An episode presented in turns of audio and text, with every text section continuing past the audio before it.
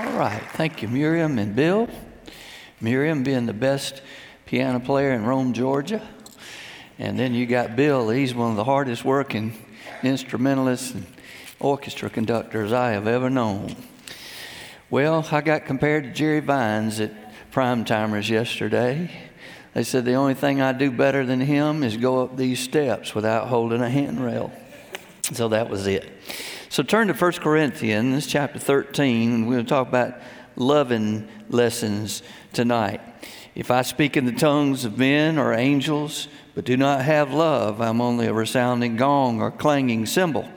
If I have the gift of prophecy and can fathom all mysteries and all knowledge, and if I have a faith that can move mountains, but do not have love, I am nothing.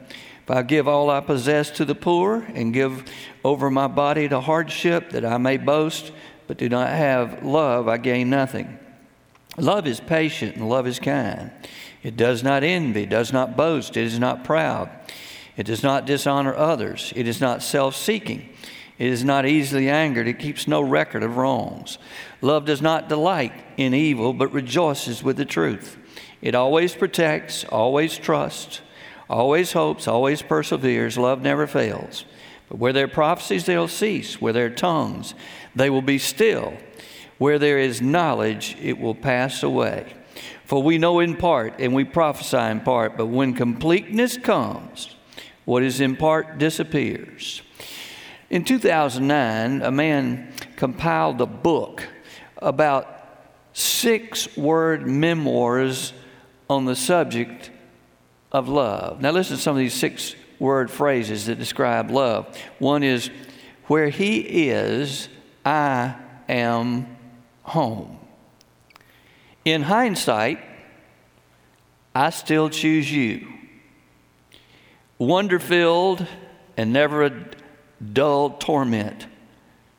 Endurance is an expression of love. Everyone's crazy except you and me. He's Velcro, and I'm Teflon. Love endures.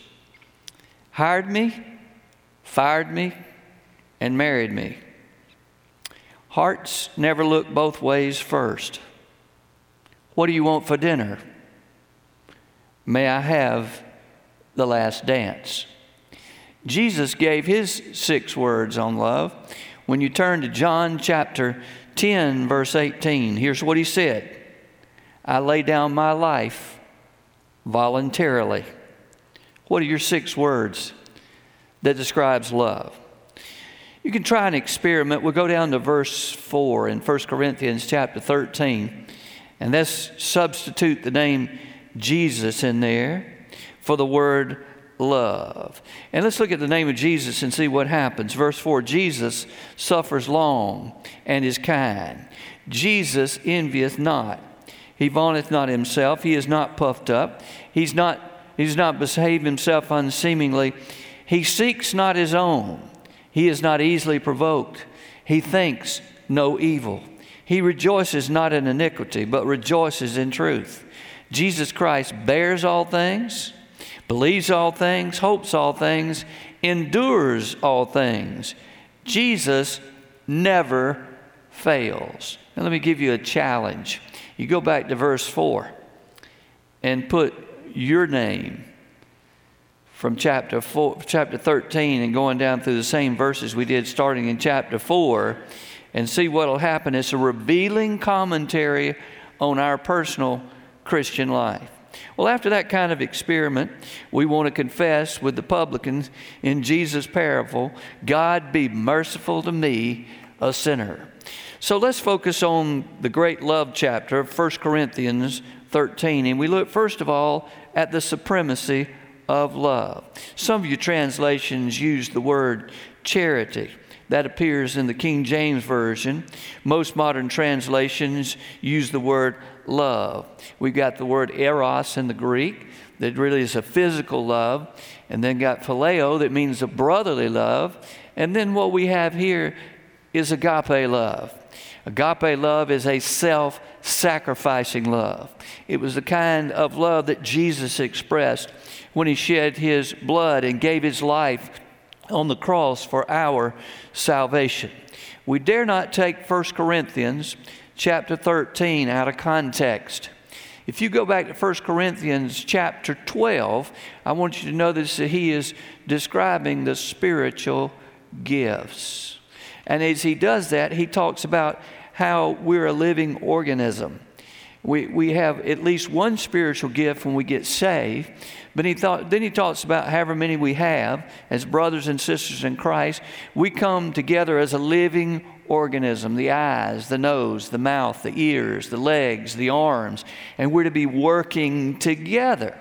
Now, sometimes people who have a certain spiritual gift that they have and you don't have it, sometimes they're a little bit proud and a little bit boastful. So, it's no mistake that after he talks about the spiritual gifts, he writes 1 Corinthians 13. But I want you to go down to 1 Corinthians 14 and look at his subject there.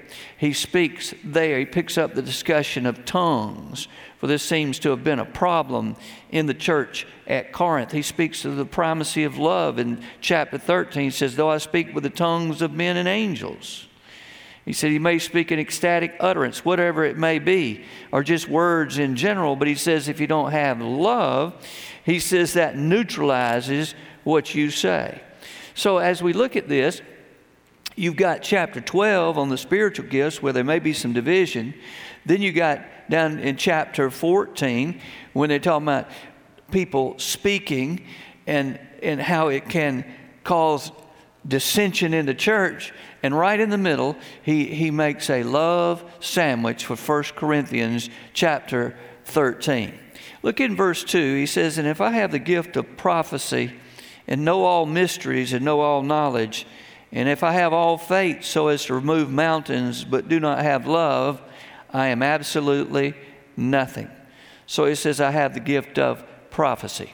Today, that would be the gift of preaching. When you study the spiritual gifts, you'll find that people who have the gift of prophecy or preaching sometimes are a little bit haughty and can be very, very judgmental when they're walking in the flesh. And he says, if, if I don't share God's word in love, he says, I neutralize my testimony. Notice the power behind what we say and what we do is our motive.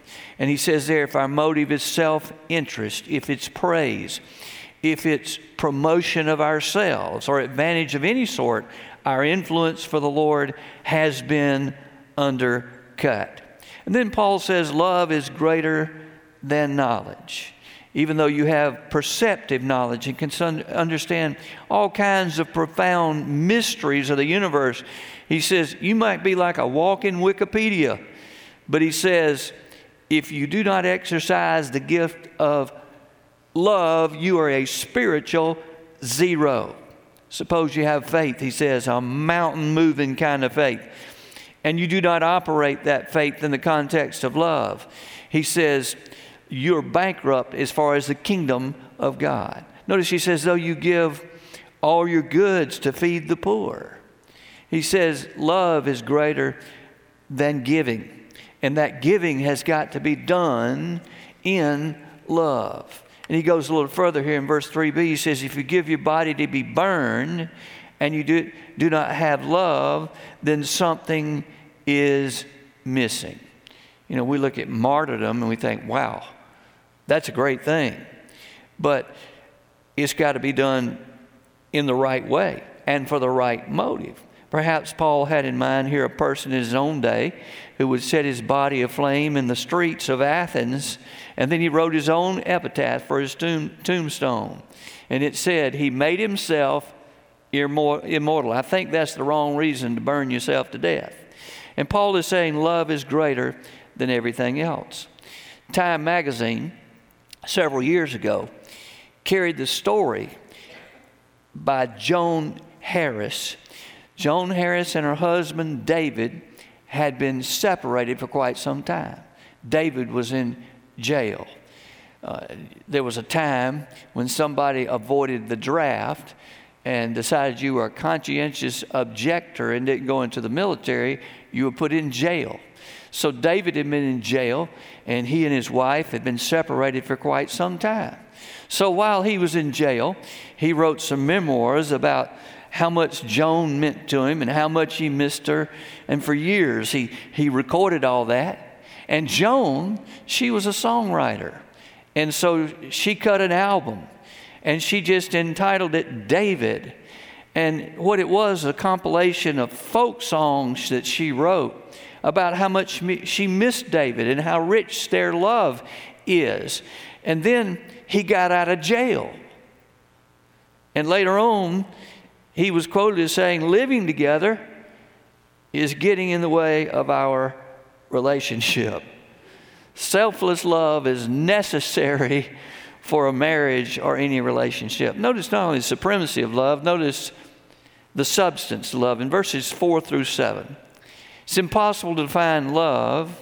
You're really at a loss to do it. The concepts also are great to cover as well. So, Paul tells us what love is like. First of all, he says, Love suffers long. That means that we are patient, or literally, we are long tempered. The word's common in the New Testament and is almost exclusively used of being patient with other people. We've got to be patient with circumstances. Sometimes we have to be patient with events that take place in our life. Chrysostom, the early church father, said this quote, It is a word which is used of the man who was wronged and who has it easily in his power to avenge himself, but will never do it. Patience never retaliates. I spoke to a lady today and, and said, Well, how did your Valentine's get started this morning? And she looked at me and she said, Well, I want you to know I bought my husband a card last week and a box of his favorite chocolate covered nuts. And she said, I got up this morning, went to breakfast with him, and he didn't say anything about Valentine's. And she said, He didn't give me a card. He didn't give me anything. So she said, I didn't mention Valentine's. I didn't give him a card. And if he don't recognize Valentine's and give me a card or something, he won't get his chocolate covered nuts or his card. Long tempered, isn't that what that is? and then they said, What did you do for Delane? I said, Look, I started yesterday. part one came in yesterday, and part two came in today. She said, You know what you're doing. Now, notice the supreme example of patience is God Himself. It is God's patient love that prevents our world from being destroyed right now. It is His patience and long suffering that allows time for men to be saved. Notice when he was on the cross, he said, Father, forgive them, for they know not what they do. That's being long tempered, that's being patient. Robert Ingersoll was a well known atheist in our country. He was a college professor. And oftentimes, when he was lecturing to his college students, he would stop right in the middle of his lecture and he would say, If there is a God, May he strike me dead in the next five minutes for what I just said about atheism. And he'd stand in front of the class for five minutes. And when he wasn't struck dead, he'd look at his class and see, there is no God. For if there were, he would have struck me dead.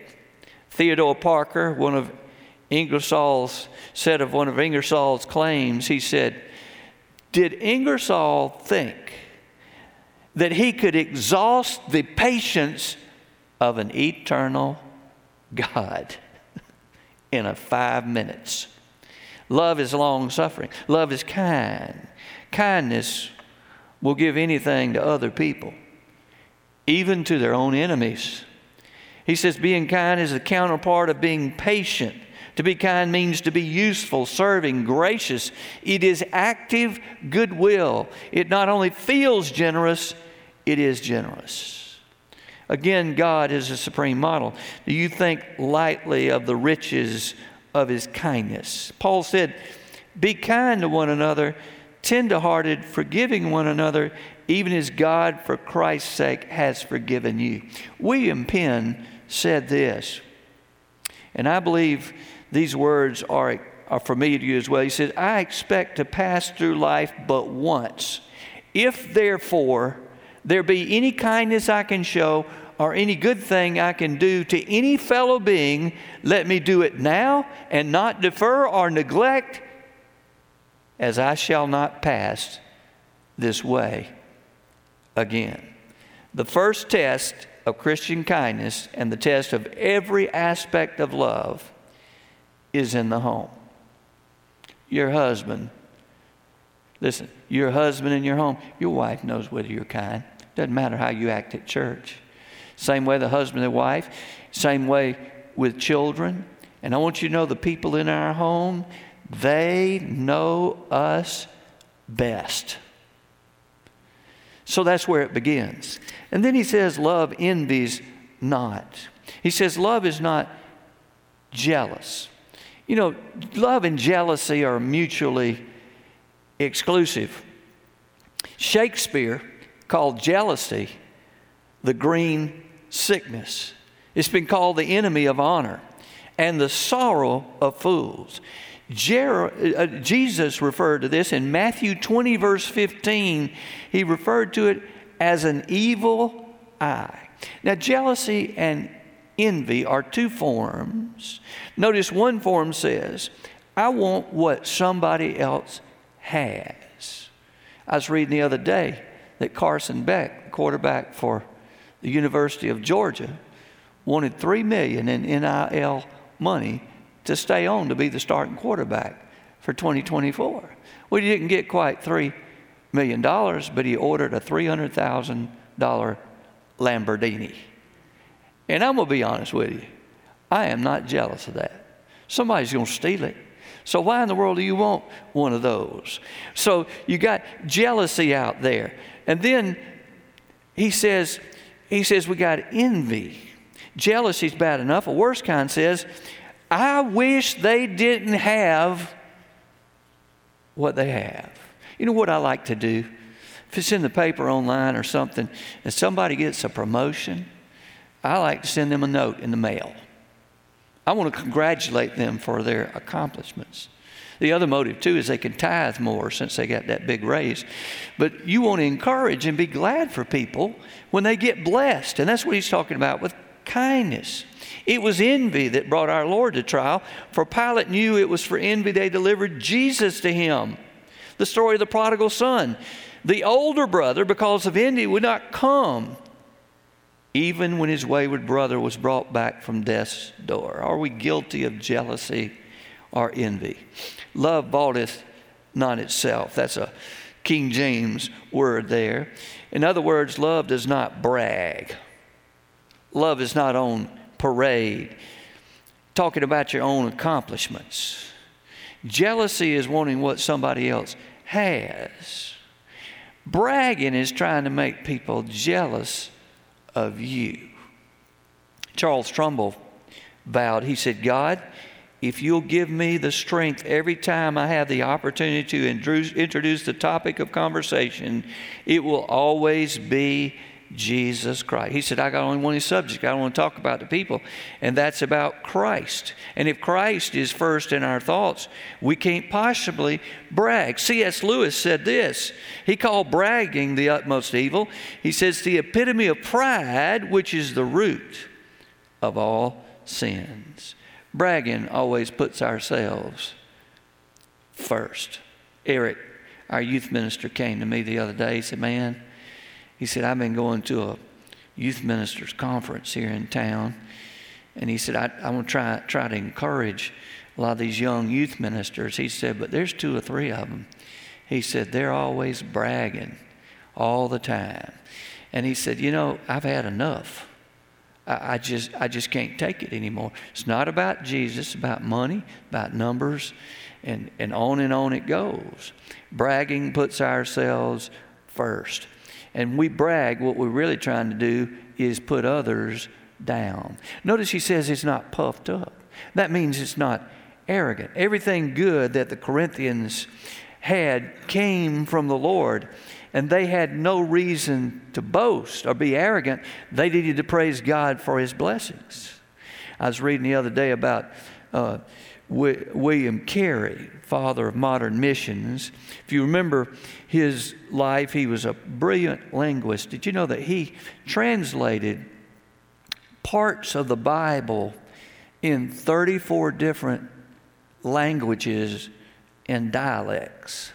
And if you remember, he was raised in a very simple home in England. One day, as an adult, when he was involved in missions, he went to one of these blue blood parties. You know what I'm talking about? A lot of aristocrats there. And one of them walked up to him and said, Well, Mr. Carey, understand that when you were raised and, and got a vocation in England, you were a shoemaker. And he said, No, I never made shoes. He said, I only repaired them. That's pretty humble. See, he said, pride and arrogance will breed contention with which the Corinthian church was filled, and in such thing love has no part. Notice does not behave itself unseemly, unbecomingly. The principle here has to do with poor manners and just acting rude. Boy, we live in a rude society right now. All you got to do is get on and Turner McCall during rush hour. And somebody, if you're trying to keep a safe distance from the car in front of you, what's going to happen? Somebody's going to cut right in front of you. And if you hit their sorry tail in the rear end, you're at fault according to Georgia law. You know, it's not a bad idea sometimes if you've got more groceries in your cart than the person behind you within the hand, ask them to go in front of you. It doesn't hurt to open a door for somebody. Listen, Sometimes people are rude because they're prove, trying to prove they're tough and rough and very harsh and to be feared.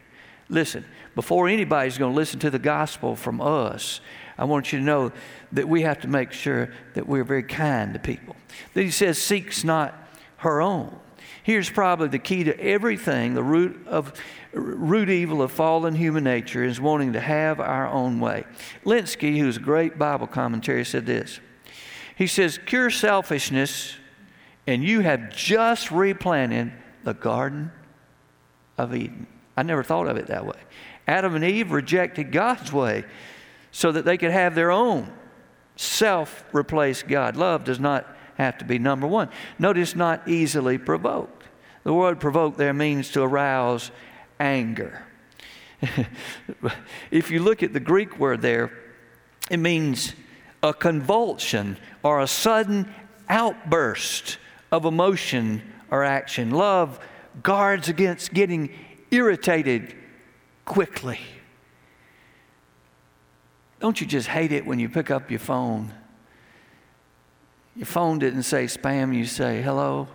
This is Philip. Yes. Who are you? I want to make a cash offer on your home. Don't you hate that? I answered my cell phone the other day and I said, Hello, this Philip May? Yes. She says, Would you be interested in selling your house in the next year or year and a half? And I said, No.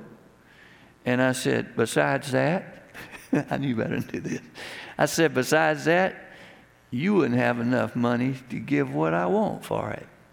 And she said, If I didn't have the money, I wouldn't have made this call. And you know what I did? I hung up. And I thought that was a good idea.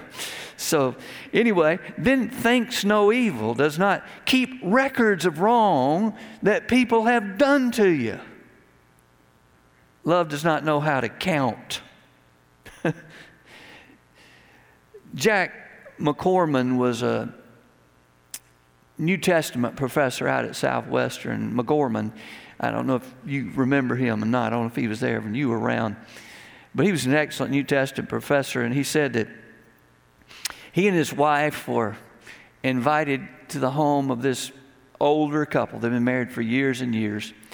And he said, They want us to come to dinner. He said, We got there right on time. They invite us in. They always seem so kind to us and each other.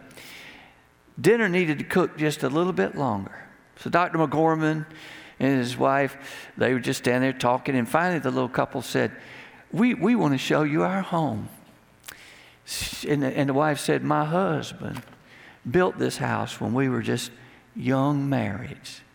And with pride, the man walked them through, and he was conducting the tour. And so finally, they cut the corner, and there was a closet. And when he went to open the closet, his wife said, When we built this house, I told him not to put a closet right there. She said, Isn't that the craziest place you've ever seen for a closet? I told you not to do that. That's counting. And you know what else that is? That lady felt like she had been ignored and done wrong all those years ago when he built the house himself with his own hands. And what she's wanting is payment, another partial payment again for the wrong she thought that was done to her. Rejoice is not iniquity, but in the truth. Love doesn't say, Well, I knew that was coming to you. I saw it was going to happen. You're getting exactly what you deserve. Once someone asked Dwight Moody what he would do if he were caught in a certain sin. He said, Well, I'd never be caught in that sin. The problem is, we all sin. Great preacher said as he watched a man going to the gallows, and you know this quote there but for the grace of God goes I. We're all sinners. We need a Savior. Love does not rejoice in wrong, but rejoices in the right. And then he says, bears all things. You know that word bear there in the Greek? New Testament means to cover up, it means to support, to protect. Love bears all things by protecting others from ridicule, to protect others from exposure and gossip. Even when a sin is certain, uh, a, cer- a sin is certain, love tries to correct it with the least possible hurt or harm. Notice here he says, believes all things. Verse 7 Love's not suspicious or cynical. When it throws its mantle over a wrong, it also believes the best outcome for the one who has done the wrong. Then he says, Love hopes all things. You know, even when belief in a loved one's goodness and repentance is all shattered, you still have to have hope. As long as grace is in operation, there's always hope for restoration in a person's life. You know, we think about the children of Israel and all the times they disobeyed God. Did, did God give up on Israel? Absolutely not. What about Peter? and all the times he sinned against Christ. And then he denied him. Jesus didn't give up on him. I was on the way out into the Welcome Center to speak to people after church Sunday morning, and a teenage young man, a teenage girl walked up to me, and the girl said, Dr. May, we have a question for you.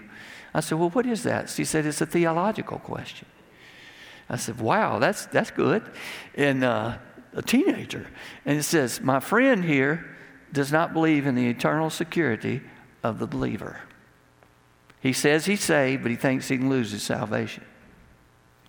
And so I use Peter as one of the examples.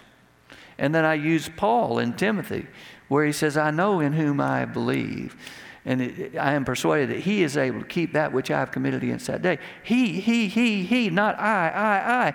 And I said, if you can't work for your salvation, how you work keeps your salvation. I said, let me ask you a question. You ever disobey your daddy? He said, oh, yeah. I said, just because you disobeyed your daddy, did he kick you out of the family? He said, no, he didn't. I said, that's what Jesus did with the children of Israel. That's what he did with Peter. And I said, you don't lose your salvation. You've been adopted into the family by the blood of the Lord Jesus Christ. And then love endures all things. That word endure is a military term. It, it means to stay in there and keep fighting and keep taking ground. He says, don't stop hoping, don't stop believing. He says, love will never stop loving. And then notice the stability of love in verses 8 through 13 as we wrap this up. Other great gifts, he says, will vanish away, but love remains, it endures. It's the quality of your life and mine, and we should seek to emulate and put it into practice. And love can make the world go round if it's Christian love. I was reading the other day about a deacon from First Baptist Church in Atlanta. Several years ago, there was a great earthquake in Iran. A disaster relief team from the United States was organized to go over and help the people. How do you think we would be received in Iran if we went over to try to help with disaster relief now as they keep attacking us? But this deacon went over there and he stayed a month helping the Iranian people try to get their lives restored. As he was about to board a plane to come back to the United States, one of the locals walked up to him with an interpreter. And here's what the local said I hate to see you go. You have told us and showed us that love is not a sin. It's sad that love is considered a weakness or a sin to much of the world. But we're the ones that are the ambassadors for Christ to let people know that the love is the love of Christ is the strongest force in the world.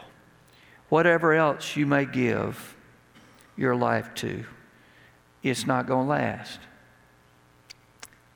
But 1 Corinthians 13 says that love will prevail. Let's pray together. Lord, thank you for 1 Corinthians 13. We listened to this, read at weddings. We just kind of skipped through it like a rock just a flat rock that we try to throw over a pond, just skip, skip, skip. There's a whole lot more depth here.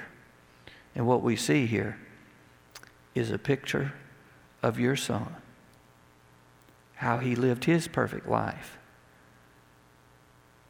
and the life that we're to aspire to here, sharing the love of Christ with Christians and non believers. Thank you for those who came tonight.